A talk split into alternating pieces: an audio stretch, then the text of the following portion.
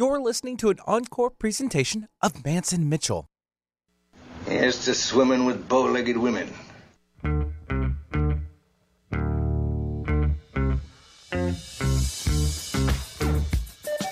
TGIF, it's Mance and Mitchell with Gary Mance, Suzanne Mitchell.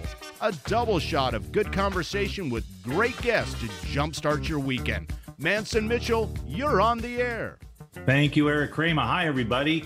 Happy hot weekend. Oh, my goodness. I'm Gary Mance. I'm Suzanne Mitchell. Together, we are Mance and Mitchell in your ears for the hour. Glad to have you with us.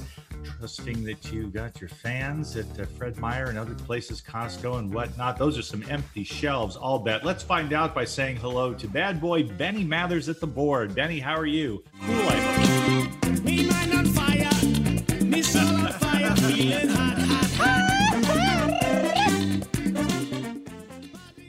Finally, the one time I get to say, we're going to beat you at oh, something. you Oh, we're you're going to crush you.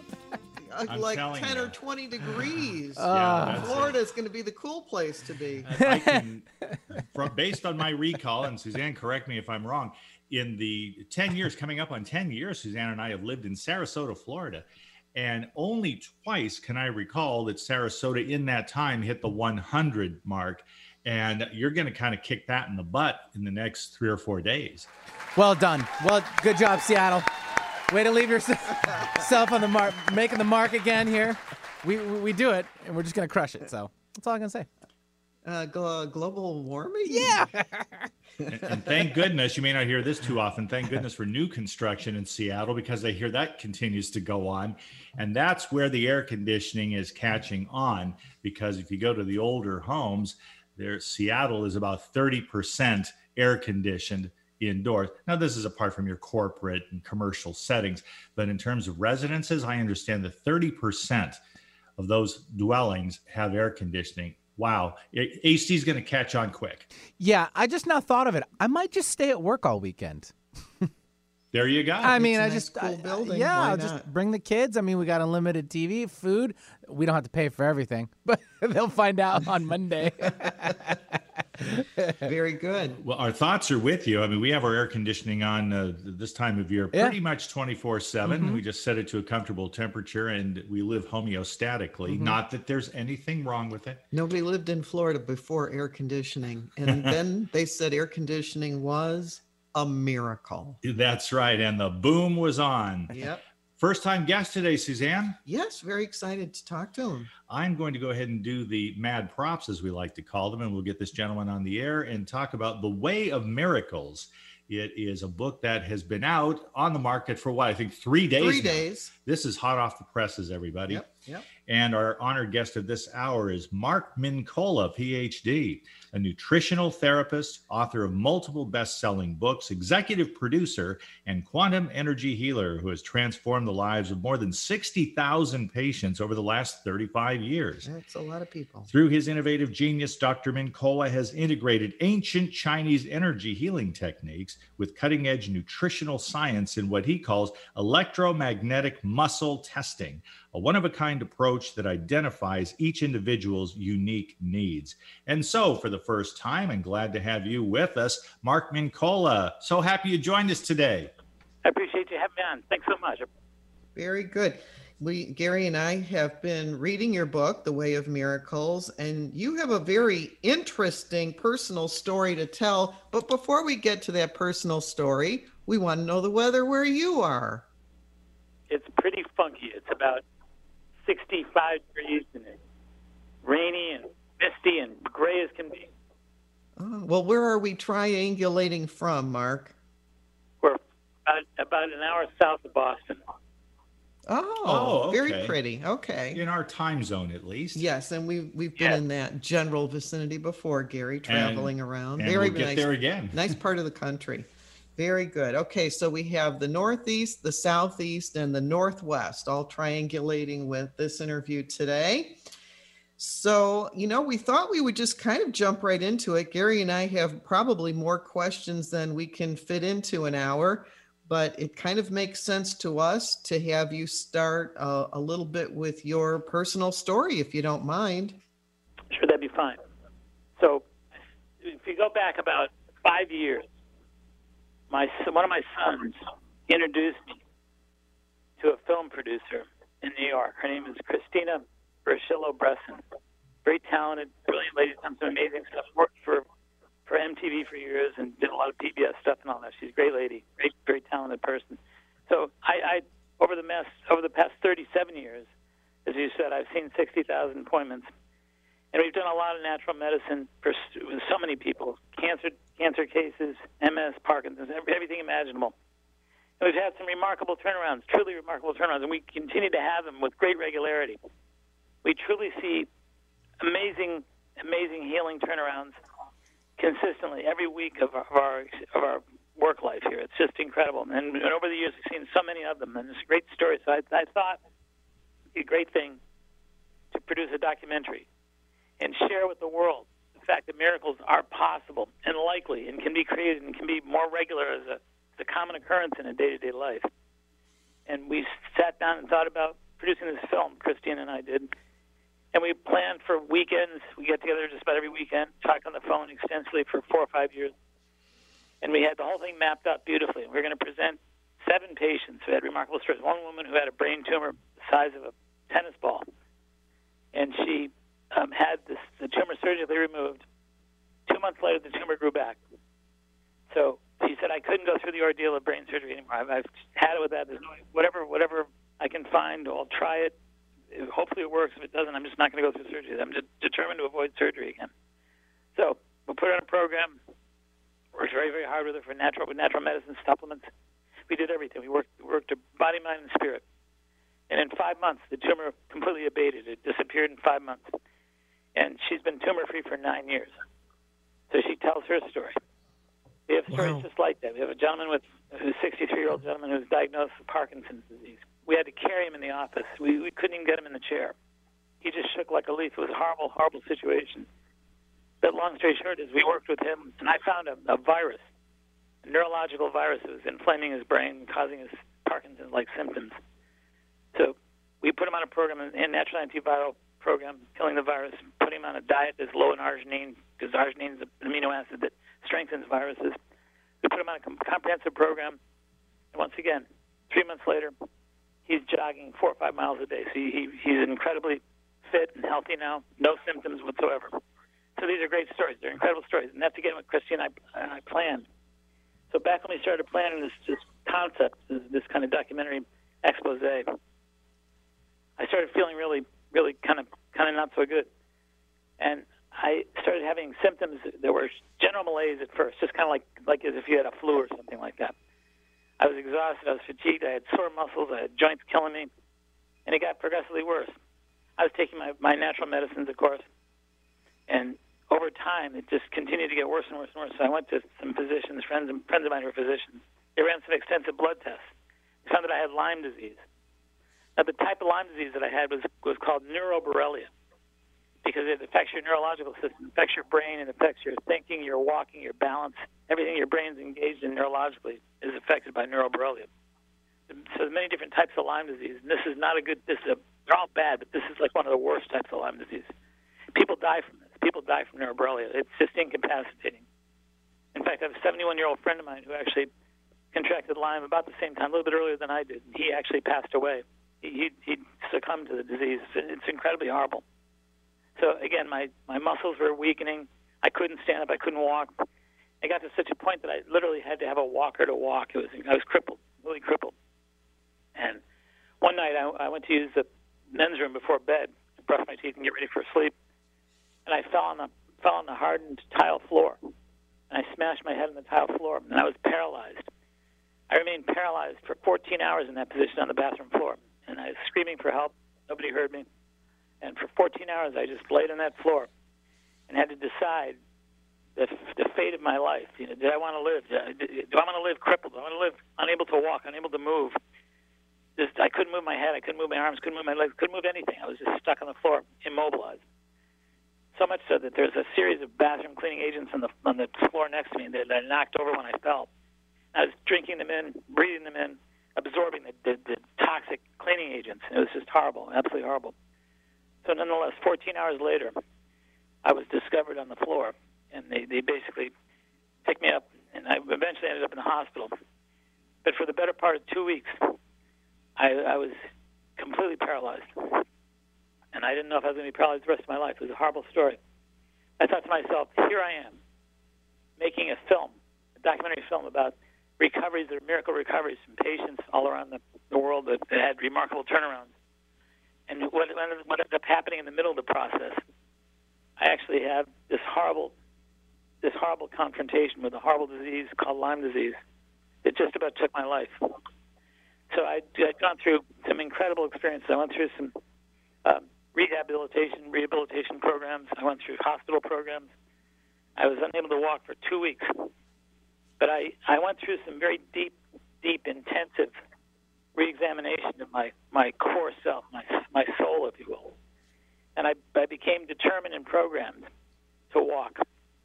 I became determined and programmed to get myself back in, in, in action again, to, to, to heal my body. I took all the supplements that I, I could decipher to take. I took very specific antimicrobial, natural herbal antimicrobials. I took things that are really powerful from the natural herbal perspective. But I actually determined mentally to uplift myself, to, to, to overcome the situation at a spirit, deep spiritual level. I became programmed to, to think positively mentally. I, I meditated very deeply. I went beyond meditation to what I call trance. I went into a series of trances, which the book talks about a lot. And I went into a series of trances, reformatted and reprogrammed my chemistry, my brain, my body, my mind. And lo, lo and behold, about two weeks into in my into my period of of complete incapacitation and immobility, I started to be able to move my legs and arms again. So I was going to rehab at the hospital, and these are people that two weeks earlier told me I'd never walk again without a walker. I started going to rehab, and I was going to rehab four times a week, and I started walking more more extensively and more more balanced, more, more strong, and I started to slowly develop the ability to walk once again. But long story short is, I overcame the disease. I'm I'm asymptomatic now. I work full time. I'm back in the saddle again, and, and my life has changed radically. So I decided that I needed to write about that and include that. I mean, surprisingly as it was that it all happened, we weren't expecting it. That it, be, it became not only added to the to the book and to the movie. I should have told you there's a movie as well. There's a book and a movie that go together called The Way of Miracles. But in in the um, in the interim, I went through I went through a complete turnaround spiritually mentally, emotionally, physically. And I just decided that that had to be incorporated in the book. And I had to share with people and explain to people that they have the capacity to be to be truly greater than they than they're aware of. You know, we we don't we we're not pressed into into into getting in touch with our, our potential greatness, truly true greatness. You know, the ability to be unlimited in our in our capabilities to override limitation, and our ability to become truly miraculous stories unto ourselves. And and I decided that that had to be included in the book. So I talked about the different meditations and trance states that I that I went through when I when I was in the hospital. And I talked about the patients that I worked with and all the different situations I've gone through with them, strengthening and and reformatting their mind and their body. And between the patient stories and my personal story, we have a book entitled The Way of Miracles, and we have a film entitled The Way of Miracles. The film actually was just released today. It's going to be released in 53 countries. It's a great story about life. It's a great story about your life. It's a great story about what you're capable of, what your potential is, far beyond your capacity to understand it. You know, and it's a question of do we want to go there? Do we have the do we have the, the desire to go there? Do we have the confidence to go there? Do we have the willingness to believe? And I think that the key message here is we are greater than we are aware of, and we have the amazing capacity to ex- to explore our greatness and to channel our greatness in ways that are life changing, life saving, and truly miraculous, in- incredible experiences. So that, that's what the book is about. That's what the film is about. And that's what I went through going into the experience. It's pretty amazing. What we noticed when we were reading the book, especially right right from the get-go, is that you made the decision to fully recover. And Yeah. I was thinking that under a lot of various circumstances, somebody who was lying on the bathroom floor for that long, inhaling um, toxic chemicals, would look at that as an exit point. Let's just get out of this life because obviously it hasn't worked out all that well. And, you know, I'm not feeling well physically. And it can be very depressing emotionally, mentally. But through all of that, you made this conscious decision that you were going to fully recover and and I think that um, that's a, a point at which a lot of people might think the odds are just stacked too much against me, and I think I'm I'm done. I'm done. I just can't take the pain anymore. One of the things that that followed that immediately that I wanted you to address a little bit because everybody on planet Earth has things that they are dealing with whether it's relationship, career, finance, health, everybody's dealing with something. But you say brokenness is the beginning of an ending. And I like that. That's something that you can really kind of work with when you're reading your book because your book is very relatable. I mean, what happened to you, people can extrapolate from that and use this information for their own better life. But I wanted you to say a little bit about how people are broken all the time and it's the beginning of an ending. What does that mean exactly? Suzanne, one, one thing I want to explain too is that in the middle of that experience being on the bathroom floor, you're absolutely 100% correct. I mean, I, I had to literally decide because I thought to myself, the thing that disturbed me is I'm sure I can never walk again. I get progressively more and more incapacitated. I got more immobilized and I was more paralyzed as every day that went every day that went by. And I just decided that this wasn't getting better; it was getting worse. And I, I, at one point, I said, "I'm not sure that I want to live if I have to live like that." And I, exactly to your point, felt that way. And I and I confronted myself on the bathroom floor. In the depths of my soul, I said, "Do I want to live?" I, I, had, I asked myself that question. I said, "I want an honest answer from me. Do I want to live?" And I really drilled on that question. I drilled down deep with that question. And the funny part about that is, I immediately just impulsively screamed for help. Help, help, help. Somebody, somebody help me. I, I screamed for help. My calling for help taught me that I, that I cared to live, that I wanted to live. That's how I figured out that I wanted to live. I didn't know any other way other than this impulsive, instinctual call for help that told me that I wanted to live. I didn't know until I called out for help. Then, then I was sure of it. I was clear about, about the fact that I, was, I had a drive to survive. Incredible. But to your, to your, to your other point, you're 100% correct. Life is not always life is life is very difficult. Life is hard, and I think that so many people have so many different, so many so many people have so many different obstacles in their way, so many different torturous obstacles in many cases. So much pain, so much suffering, so much change that's overwhelming, so much loneliness, so much hurt, so much depression, so much anxiety. It's, it's incredible to live this life these, in this day and age. And so many people suffer from so many different components in, in day-to-day life. But I think the bottom line of it is you need to tap into your soul, like I said a minute ago, and determine whether you want to call out for help, whether you want to make a difference, whether you want to change the way you eat, whether you want to change the way you, you, you live, whether you change your workout programs, whether you change your, your, your meditation program, whether you take up meditation, whether you take up trance exercises, etc. But it's a question of how much do you want to call out for help? How, how, how much do you want to make a difference at a, at a level where you're actually helping yourself, changing yourself, changing your life experience, and, and disciplining yourself to do whatever it takes to survive. Because that call for help that I gave was indicative of my life mattering to me. And I didn't know my life mattered to me at that juncture until that happened. So I urge everybody else to think in terms of think of, think of the hurt, think of the suffering, think of the depths of your pain. How much does it motivate you to turn it around? How much does it, it, it excite you and, and inspire you to make changes, to make to make it better, to, to improve, to heal the experience. It's about healing. It's really about healing. It's about healing from, from your own soul. When my interpretation, when you talk about the beginning of an ending, is when you have these experiences that are devastating in whatever arena you are having them, you can look at that extreme that that worst case that you are living and say this is going to end this is going to end. I'm going to this isn't what my life is going to be about. You can make a choice the way you made a choice and look at it as kind of working through the ending. Now, when you're saying the beginning of an ending, and I'm I'm just saying working through to the end of that, is that pretty much what you were thinking about that? Get to the end of what this is, and so there can be a new beginning.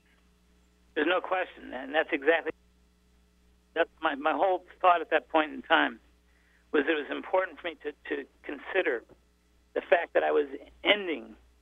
And, and ending needed ending was happening. Ending ending forced itself on me. Ending was was was was leaving me leaving me with a clear uh, understanding that it was it was crashing into my life. So my my opportunity was to either to steer the ending in a direction that I could actually engage in my own power and influence the direction of the change, and influence the direction of the ending is, so to speak, or I could actually just be be a victim and have the ending happen to me. So I decided not to have not not to allow the ending to happen to me, but rather to to invoke my own empowerment to determine the nature of the ending. So I said I can I can actually just let my let my life be be ended right now from from this torturous situation, or I can actually end the ending of that situation, move beyond that into a new realm. That's what I decided to do. That's exactly right, Suzanne. You're right. You know, when when we're reading this book, Gary and I are saying this is a great book about consciousness studies. You talk about various states of consciousness, and we've talked with a, a, a lot of people on our show about consciousness and consciousness studies. But what I liked about what you said was that you actually had some had some uh, thoughts about what consciousness is and so I thought that would be a, a good place to to go next. Well, that's true, and I think that the, the other thing about that is, you know, when somebody has a traumatic accident, and the physicians uh, uh, appear on the scene and they say, "Has he lost consciousness?" That that explains the the awkwardness, the clumsiness, and the misnomer of our relationship with, with consciousness. We don't have consciousness; we are consciousness, and I try to make that point in the book, in the film as well. That consciousness is a state of being. It's a it's a it's a it's, a, it's an awareness of our awareness, and you can actually occupy that with a, by by being turned on at a soul level or turned off. So I believe that it's important to, to recognize that consciousness isn't something you can possess, isn't something you can you can have, or something the world of medicine can determine that you, you are or you aren't. You are consciousness. You don't have it. You are consciousness. Your, your consciousness is a massive energy of awareness with a body wrapped around it. That's the key. You know, there, there's a great, it's like Sting when he wrote that song, Spirits in the Material World. We are spirits living in the material world. That's, that's, that's the key. We are spirits living in the material body. We have an essence of spirit energy, of consciousness, pure, pure consciousness, which is, which is the most incredibly powerful energy in the world. It's awareness of awareness, like I say, wrapped around a physical form, wrapped around a body. So I think we need to think of ourselves in very different terms. I often say that th- this is really about re-identifying your your your I. I say we are boundless energy surrounded by the illusion of matter. That's that's a different perspective than, than we're used. We're used to thinking of ourselves as personalities. We're used to thinking of ourselves as egos, uh, material beings, physical beings, cellular beings, tissue, organs, organisms. We are those things. But Werner Heisenberg won the Nobel Prize back in 1937 for, for determining that everything in the universe is 99.999% energy. Think about that 99.999% energy. And from the material perspective, everything in the universe is 00.00, 00.001% matter. So we are energy. And that's a big part Yes, of what our yes, consciousness that's is true. Mark. Consciousness is a I always wondered about Dr. Heisenberg if they had actually taken his award and put it under a box, could he be certain that he won it? Good point. Just having he's known for the uncertainty principle. That's just uh, Oh, thanks, Gary. Thank you. Hey, I watch Big Bang Theory. Here, Mark Mincolla is our honored guest of this hour. And you know what, Mark? You brought up quite innocently Suzanne's favorite song of, of not only Sting, but the Police, Police, marvelous band from the 80s. And we have pondered that in our conversations at home. I would like to pick that up on the other side of a short break so that we can talk about this idea that we are spirits living in a material world. And why would it be so? I, I accept it, but I wonder why, and I try to explain it to myself. Mark Mincolla is our guest. Give us a couple of minutes. We'll be back with more of Mance and Mitchell, more of living in this material world, talking things of a spiritual nature. Thanks so much for tuning in. We will be right back. Terry Loving wants to help you with your online marketing challenges right now. She has several courses she is giving away to help you get your business working for you online. Yes, giving away. WordPress websites are her specialty, yet her technical skills go way beyond that. Check out her blog at terryloving.com or email her directly at terry at terryloving.com. That's terry at terryloving.com. I'm Gary Mance. I'm Suzanne Mitchell. We're a couple of baby boomers who bring you a talk radio mix of metaphysics and music, politics, and pop culture. And you never know which celebrity will join us for an interesting conversation. Mance and Mitchell is Boomer HQ, Friday and Saturday mornings at 10 on 1150 AM KKNW. Your home for alternative talk in Seattle and Western Washington. You pledged your life to serve, to make our country stronger, safer, more free, more equal. You worked tirelessly, made sacrifices, missed first steps and birthdays, lost loved ones. At VA, we don't see the setbacks endured. We see lessons applied and passion driving you upward and forward. We don't see all the masks you wear, but we hope you can set some aside. We embrace your uniqueness and won't trivialize your past, your fears, or your hardships. We can't promise to heal all wounds or wash away all trauma, but we do see hope, a path forward, a future. We see all veterans. We see you. An opportunity to help you achieve a new mission, whatever that may be. Learn how treatment works and recovery is possible. Visit maketheconnection.net. Staying connected with Gary Mance and Suzanne Mitchell is easy. Just go to manceandmitchell.com for the latest info on topics and guests. Friend Gary Mance and Suzanne Mitchell on their Facebook pages and like the Mance and Mitchell show page at facebook.com slash Mance and Mitchell. If you're on Twitter, share a follow with Gary and Suzanne at Mance Mitchell.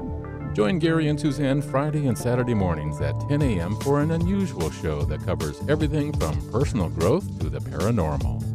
Here's an amazing act. Here's a tremendous act. Here's a startling act. The amazing, the thrilling, the greatest, spectacular, incredible, exciting, wonderful, world fame, most unusual novelty act. The home of the A team of Alternative Talk is manceandmitchell.com. Heard right here on Alternative Talk 1150 AM or streaming live from your computer anywhere.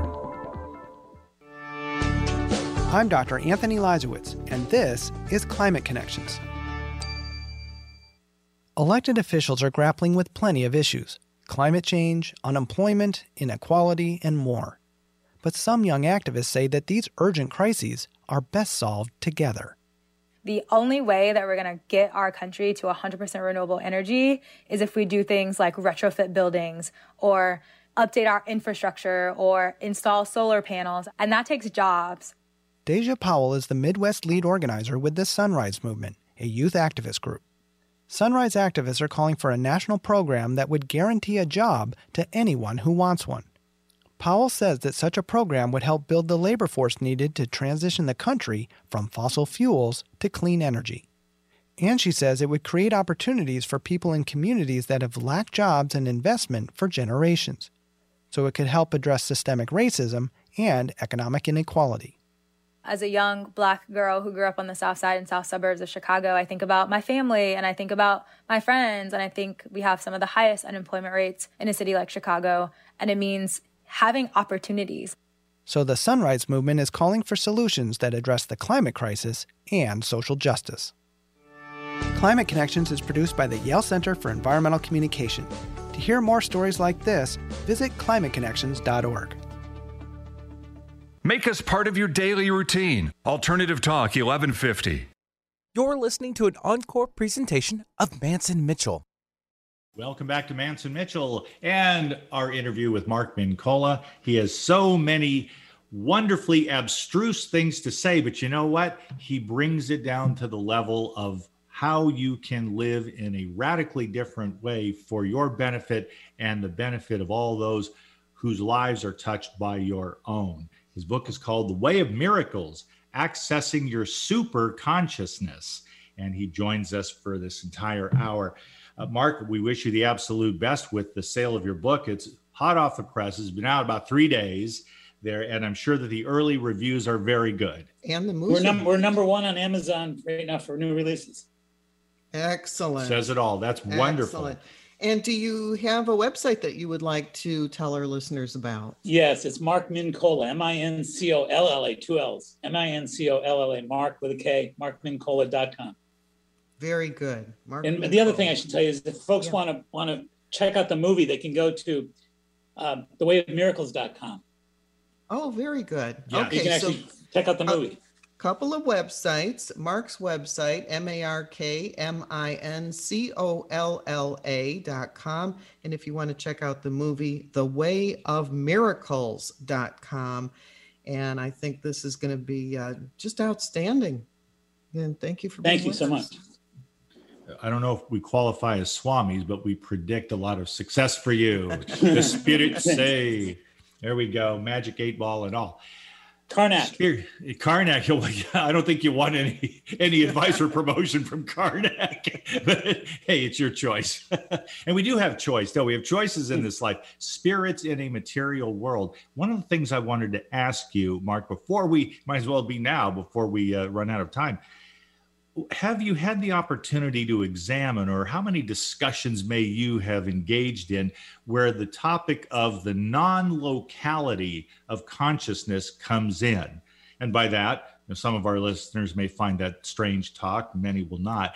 There non-locality indicates that this brain we carry is not the only collector distributor of thoughts images patterns and intuitions flashes of insight there it is more as emerson and I'm, I'm just paraphrasing emerson here it is as though there is a universal mind to which our individual minds are inlets is that the way you see it That's brilliantly spoken, absolutely right on the money. And I think the key is this that we have a brain which is a biological entity. The brain is like a heart, it's like a lung, it's like a liver, it's like a kidney, like a spleen. The brain is is a local representation of our, our capacity to, to render some connection to consciousness.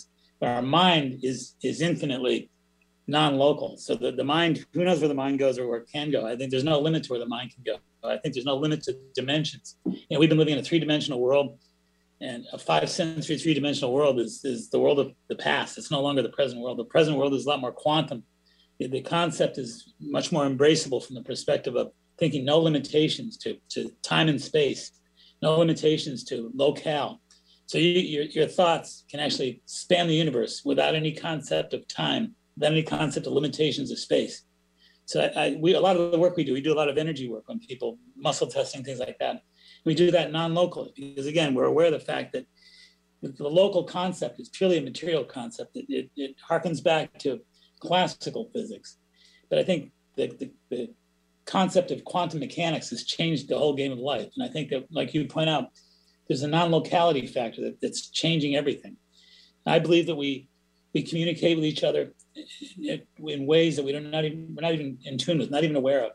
I believe we communicate with each other through extrasensory connections, electromagnetic frequencies, and through images of, of visual images and, and visual concepts, auditory concepts, et cetera, et cetera. So I think that we're constantly picking up energy and transmitting energy at levels that are just unimaginably articulate and limitless. I think that happens in our day-to-day lives. We're not they're not tuned into not, not that aware of it. You know, people want to know how to use this information practically. And I've got two different thoughts here that I'd like you to help me um, put together or do something with. And one is in your book, you talk about the heart, the mind, and the emotions synchronizing in order to unify with the universal life force. And I, I, I get that.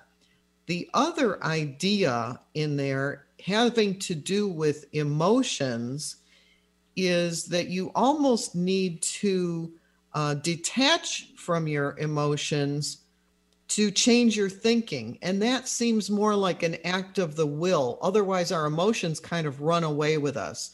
So, um, if we're looking at, in one sense, being able to willfully think our way into the um, the miracle that we want to make and then if you're also looking at heart mind and emotions synchronizing with the life force how do you reconcile those those two things how do you not let emotions get in the way of of synchronizing with the universal life force does that does that question make sense Yeah, it does. It does. I think it does. And I think that the, the concept of consciousness comes into play here again. You know, we, we have the ability to, to deal with the conscious mind. The conscious mind has the capacity to deal with 2,000 bits of information per second, 2,000 bits per second. The, the unconscious mind, 400 billion, 400 billion. So there's, there's virtually no limit to part of what we are. And I think emotion is, is, is it's it's a limited capacity. There's limited capacity to emotion. Emotion is more reactive than it is active. So I think the objective is to be proactive, not reactive. And you don't have to shut off the emotions. That's not what I mean to say. I mean to say you need to engage at a different level, at a proactive level. So the, the key is this: I compare these two essences: proactive consciousness, proactive conscious, proactive consciousness versus reactive subconsciousness. So I think that the objective is to be super consciously proactive at a higher level, to be to be tuned into higher frequencies. You know, again, I talk about miracles. I say there's four options in miracles. You can actually reject miracles, you can accept miracles, you can expect miracles, or you can create miracles. I think in order to create miracles, we need to be more super consciously proactive. And like you say, I think when we're in a super conscious mindset, we're tuned in. I think Gary, you mentioned something like this. You're tuned into the tribute, you're tributarily connected to the main river flow, which is universal consciousness, universal mind. I think when we when we're reflecting a connection to the universal consciousness with our with our awareness, our super consciousness, that's when we reach levels of being able to render miracles, being able to create miracles, going beyond the, the prospect of expecting them and, and hoping for them. I think we create them when we elevate our consciousness to tie in with the universal awareness. I think sometimes when Gary and I are talking about um, what you might refer to as miracles, we're thinking of synchronicities. Well, isn't that interesting that we were just talking about so and so, and then they called on the phone? You know, we look at uh, what we used to call coincidences as being more like synchrony, uh, synchronicities in our lives. And as we've also talked about before, Gary has a, a great uncanny ability to ask a question to which the universe will give him the answer. And uh, and there are some great stories there. So there there is that connection. You don't always say to yourself, "I'm connected with the universe," but you you can ask questions, and the universe can provide you with the answers to those.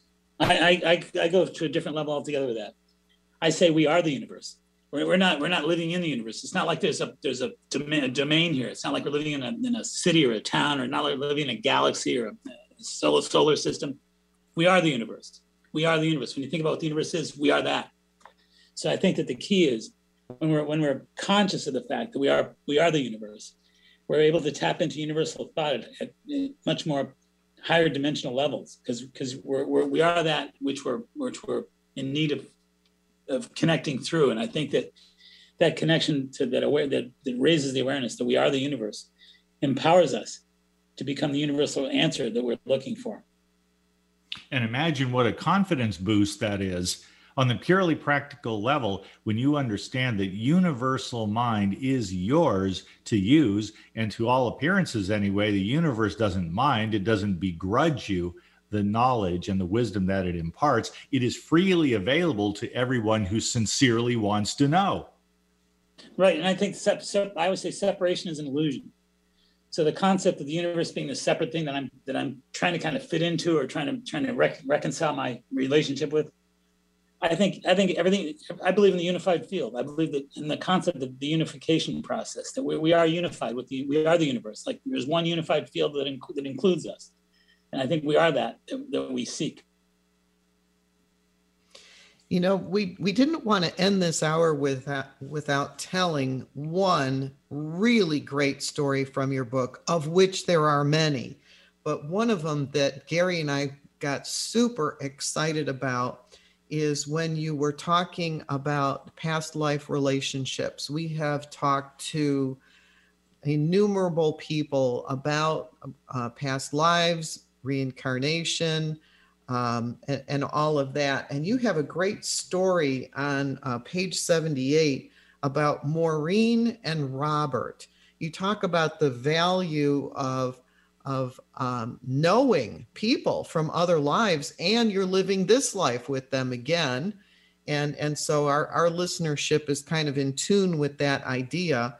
But could you go ahead and tell that story about Maureen and Robert? Because Seattle's even involved in that, and it was a great story. Yeah, it's incredible. I mean, it's a story about two people who were they they were they were very far apart from each other. They, they were very close at one time, and then they moved other ends of the other ends of the, of the country, three thousand miles apart. And this is when they're they're initially together when they were much younger, and then then through many many years they were separate by 3,000 miles and in ex- extenuating life circumstances, very, very difficult, different life circumstances that, that, brought them into different worlds of existence. And I think the key is, is that they have some kind of deep energetic connection that never let go. So to, to me, my, my theory about that is, is that we have connections with other souls that, that we never let go of. But the objective is to understand that that connection never stops, even though even though we're not perhaps aware of it. So they weren't thinking of each other throughout the, the separation period that they went through. They weren't thinking about what they initially connected with. So my thoughts about that are that we have we, we're always connected. It, it, we never stop maintaining that connection. That connection is forever and always happening. We're just not always conscious or aware of it. But um, love is really eternal in that sense. Yes, I mean, we talk yes. about it with mediums all the time that love is eternal. And the, the ending to this story, which was just so fabulous, was that this young man moved out to Seattle and he was living in one of the Seattle suburbs. And after he moved in, he found out the love of his life was living, was living next door to him. next door. Well, let's fill in the details, Mark. I mean, that that is a thoroughly remarkable story. So, l- building some detail around that. This is the stuff of which movies are made. Well, again, they, when they were much younger, they were connected at a, at, a, at a level that perhaps most young people are not really capable of conceptualizing with any real sophistication. But they were young people who were just deeply in love with each other, very connected. And again, like you point out, they're separated by 3,000 miles and different lifestyles and different different experiences, radically different. I mean, they were just as far apart as you could get. And he he was restationed due to his work in Seattle many years later. This is going back probably 20 year period, 18, 18 years. And so he was in Seattle, as you point out, and he rented an apartment in Seattle. And, and the day that he was actually talking to the real estate people and, and looking at the at the apartment, he he noticed this woman walk out from the door next door as he was in the hallway talking to the real estate people.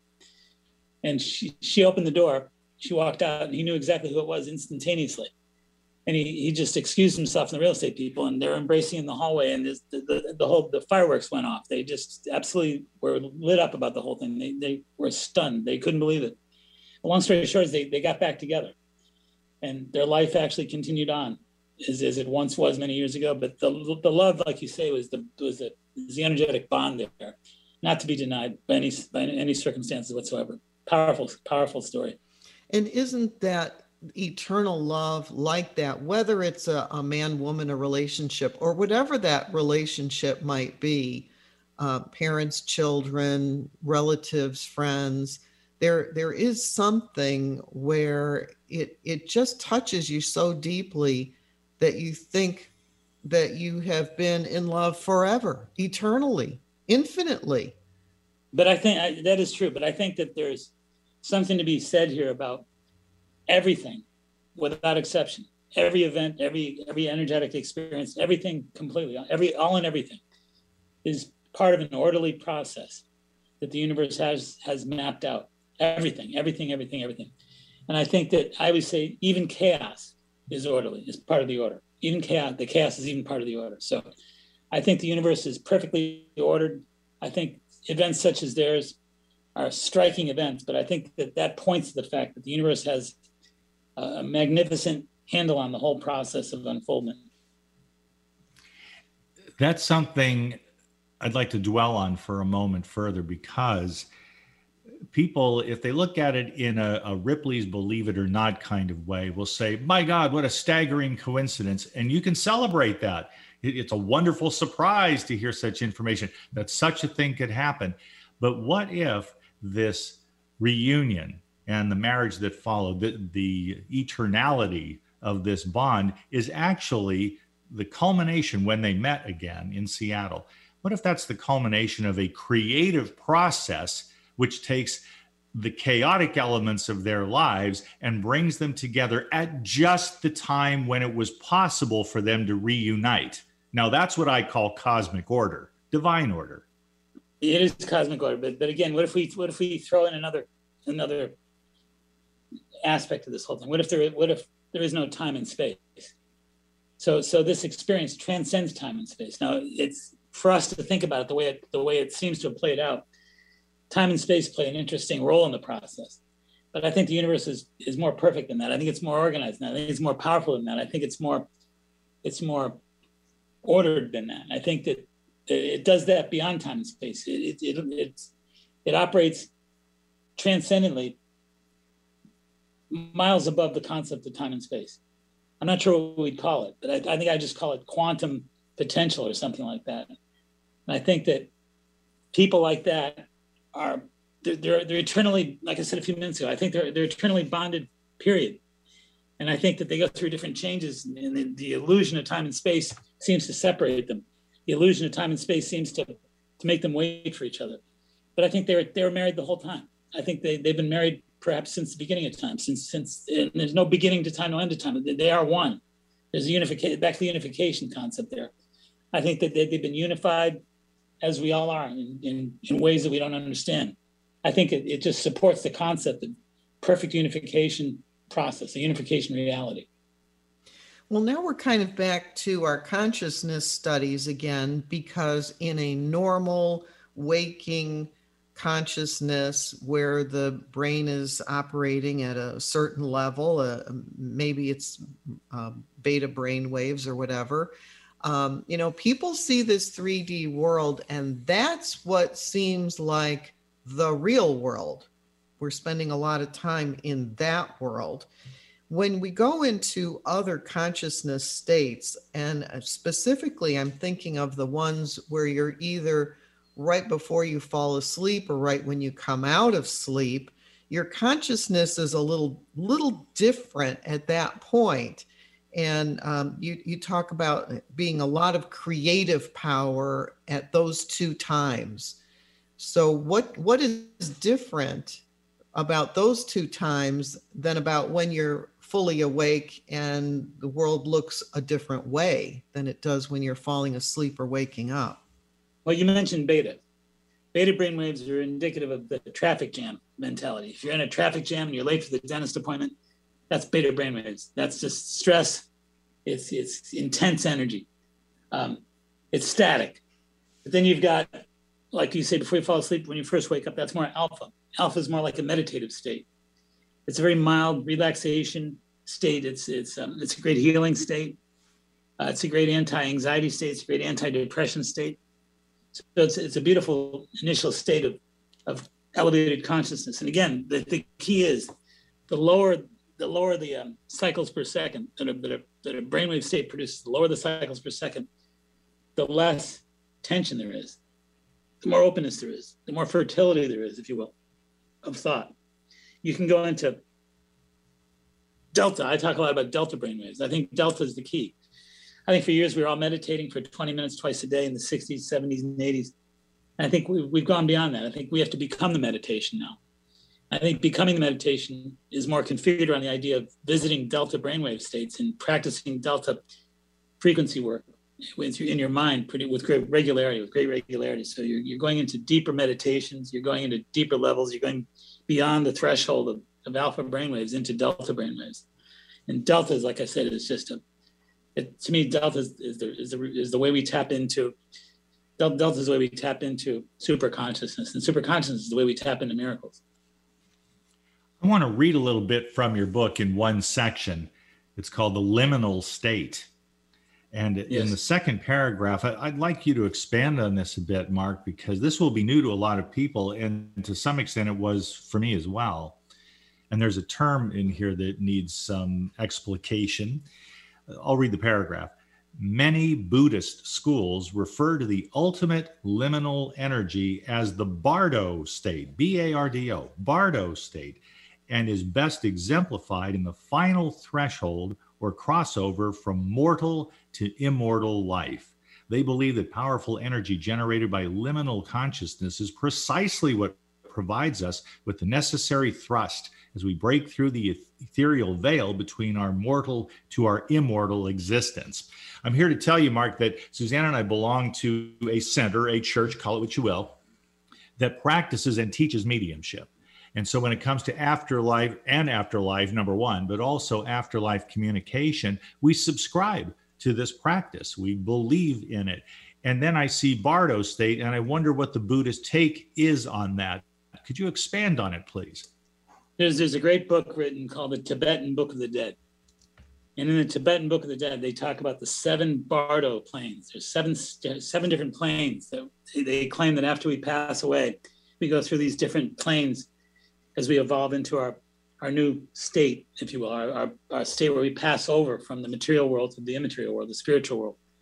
And the Bardo plane actually is representative of like a series of veils or thresholds that, that are that are rife with with energies that are actually more more um, more flow and less resistance oriented, I'd say. And, then material energies are more resistance oriented. Spiritual energies are more more flow oriented. So there's a lot of flow in those states. So our spirits flow through the seven Bardo states, and that liminal consciousness is what we. That's that's clearly what we what we are at that point. And at that point, we are we are pure liminal consciousness. We're just we're pure awareness of awareness. That's all we are. And uh, not to minimize that, that's that's what we're comprised of. I'm saying, and I think that the seven Bardo states are representative of evolving consciousness as we move through the thresholds into higher realms of, of frequency. So I think that you know when when we pass away, that's the Bardo planes are what the, the Buddhists conceptualize that we move through as we evolve to our to our higher level of consciousness. Thank you. I appreciate you very much for for all that you have said in this book, uh, for being with us today. Absolutely. And I know that you have an appointment coming up, so we'll have to wrap it up, as they say. But here again, I want everyone to know that the way of miracles, accessing your super consciousness, the way of miracles, accessing your super consciousness. It's on the market now. You can go to Amazon. It's number one in its category as, a new release. And I know that you're going to be very successful with this, Mark, and you're going to help help to shift people's consciousness in a way that they can turn practical. It's okay to be in the in the arena of the holy, the luminous and the numinous, and still have a good life and a good time doing it. Sure, no question about that. Suzanne, Gary, thank thank you so much for your great interview, and thank you for reading the book. You know, you do a lot of interviews when you when you write a book. Not everybody reads the book. Some people are just kind of winging it, and they they just kind of take take the, the shortcut approach. And you guys took, took the, the long way in, and you you worked at it, you studied it, you read it, you comprehended it. You had great questions and a beautiful interview. Thank you. Well, thank you. We- Mark's we one of didn't those get guys. to all our questions you, though. you can't put it past a guy like Mark. He's going to spot a phony. Thanks so much, Mark. We will do this again with you, sir. Thank you. Take care. All right. Bye And we're now. getting a thumbs up from Mark Mincolla. Wonderful. Oh my goodness. Well, we have about a minute, minute and a half, and we do appreciate Mark Mincolla very much for joining us again. The Way of Miracles, accessing your super consciousness. Get yourself a copy today. Who, do you, who have you got on Trip Talk? Trip Talk is coming up at uh, One o'clock. one o'clock Pacific One- time on KKNW. That's right. One to one thirty, and our theme is this way to Canada. Oh, the border towns of Washington State, particularly Blaine, which has so much to offer in its own right. And there's the Peace Arch and the Peace Arch Park. Our buddy Matt Shea went there yesterday. He went on a field trip, turned into an adventure, and he'll have the story at one o'clock. Excellent. Well, stay tuned for Trip Talk. Next, we have Christine Upchurch, and we will be back tomorrow. That's right, 10 a.m. Pacific, right here With on AM Dream 1150. In the meantime, by all and necessary means, stay cool, everybody. This kind of heat you take seriously. Thanks so much for listening to us.